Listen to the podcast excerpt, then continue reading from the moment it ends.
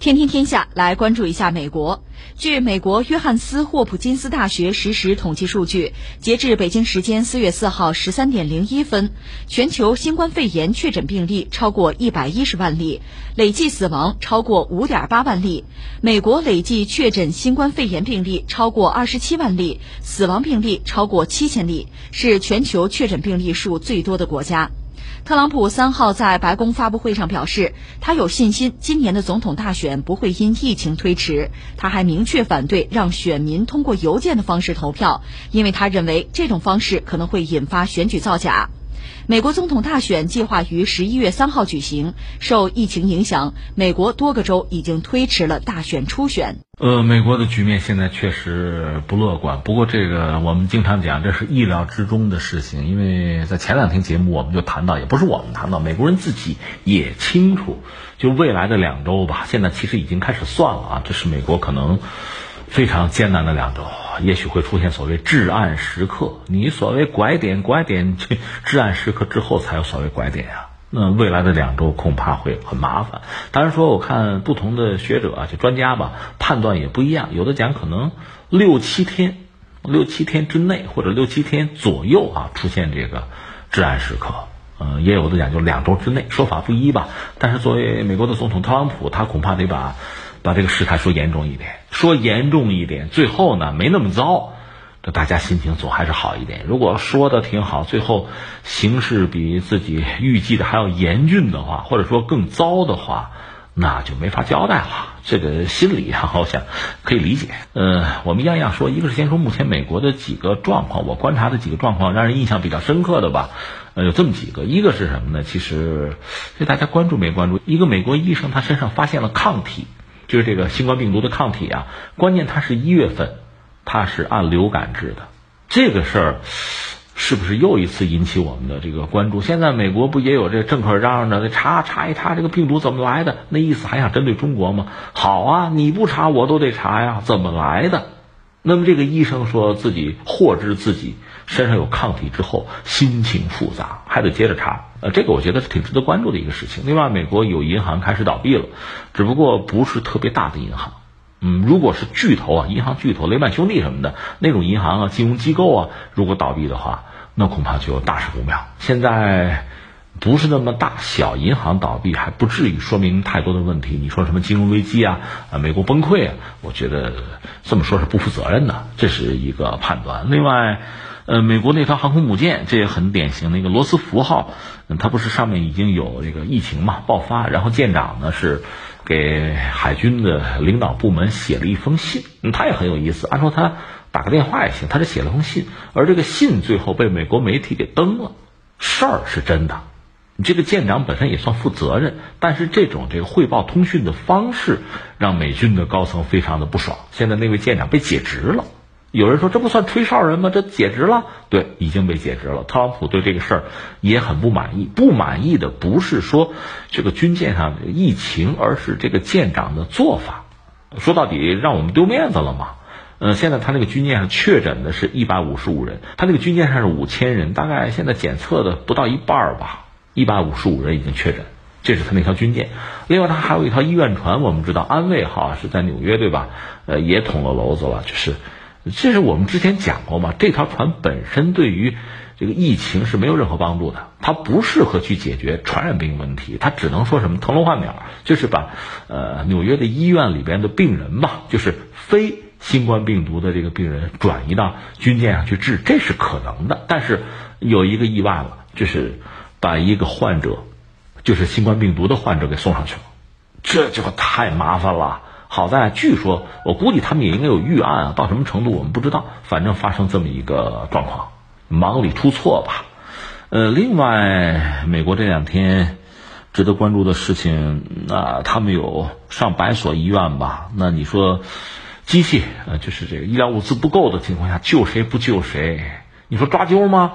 他们可能是打分，打分就是，那说到底，意义大的就先救嘛，资源不够嘛。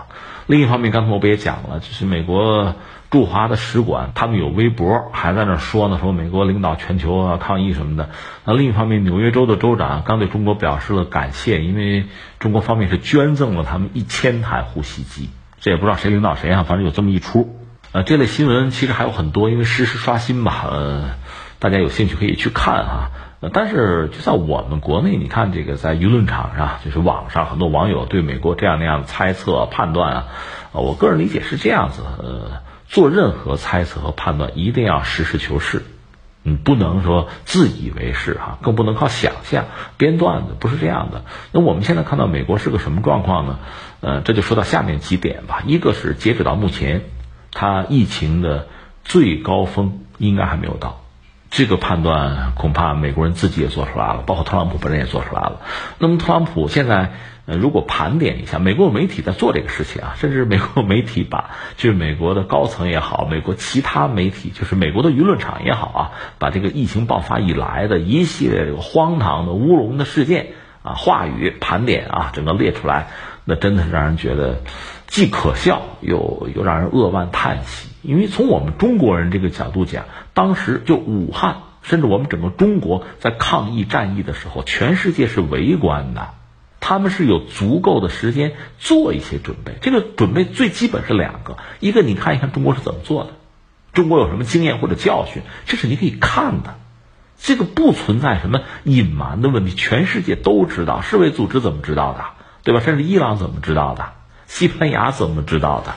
塞尔维亚，还有意大利怎么知道的？那怎么你就看不见呢？我觉得这是一个啊。另外是什么呢？你什么也不要做，你就自己把手头的医疗物资啊，把医护人员做一个盘点和整合，这总是必要的吧？或者提前开启一个生产模式，或者早点下订单，医疗物资你提前做一点储备，这总是可以的吧？都没有做，所以一下子就非常被动。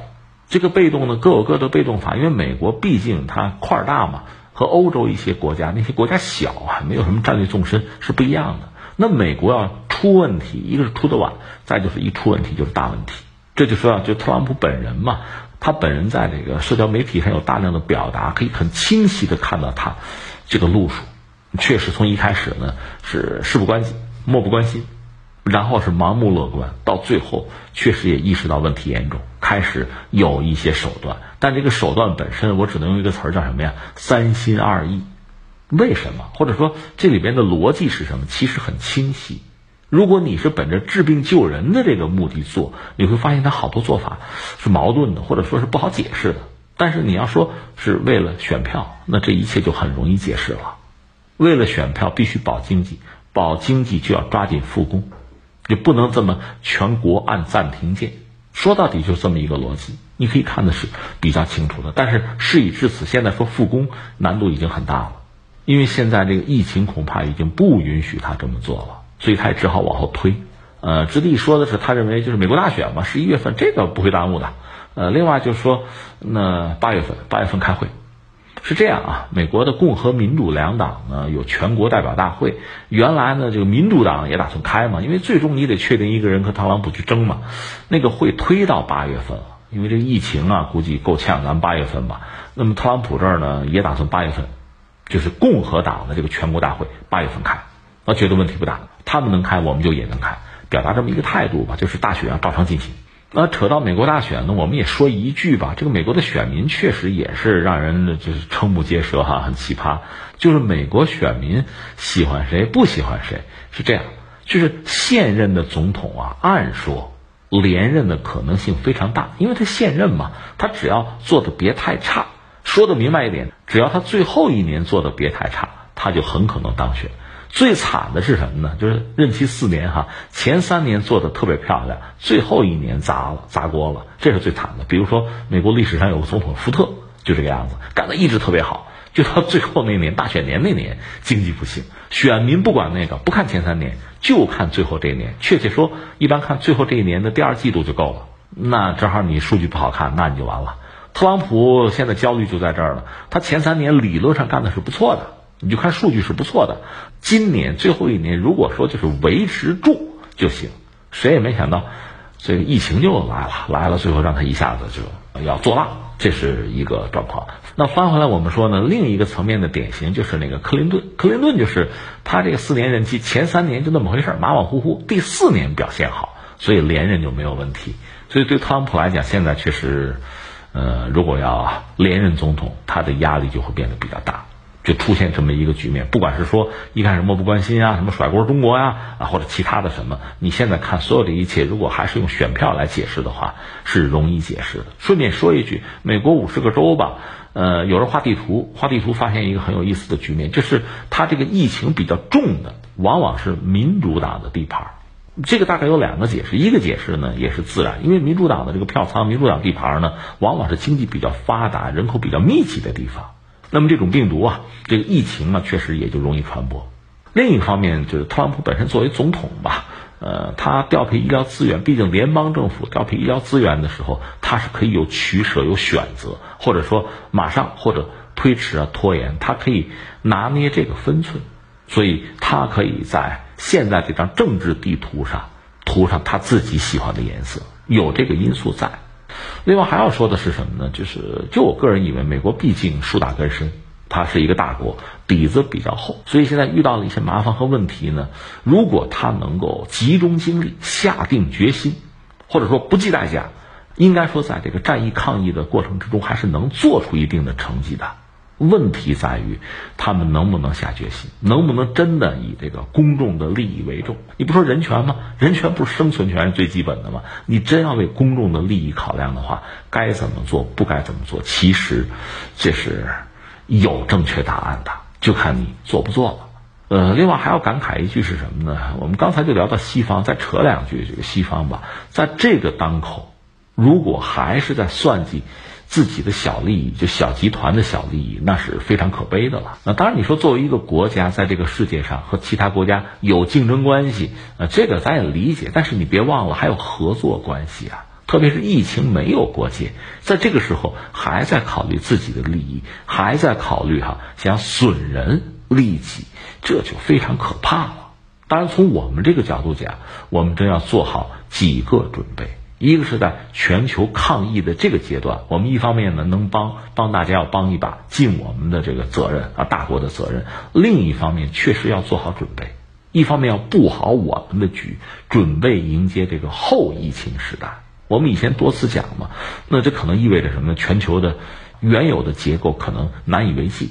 那在新的结构之中，各个经济体显然要重新寻找自己的位置，最好还是一个有利的位置。另一方面呢，根据我们看到，在目前某些国家的这个表现，我们恐怕会考虑啊，在疫情结束以后，他们又当如何？是否还会向我们发呢？我们要做好充分的准备，这点我觉得应该及早的未雨绸缪。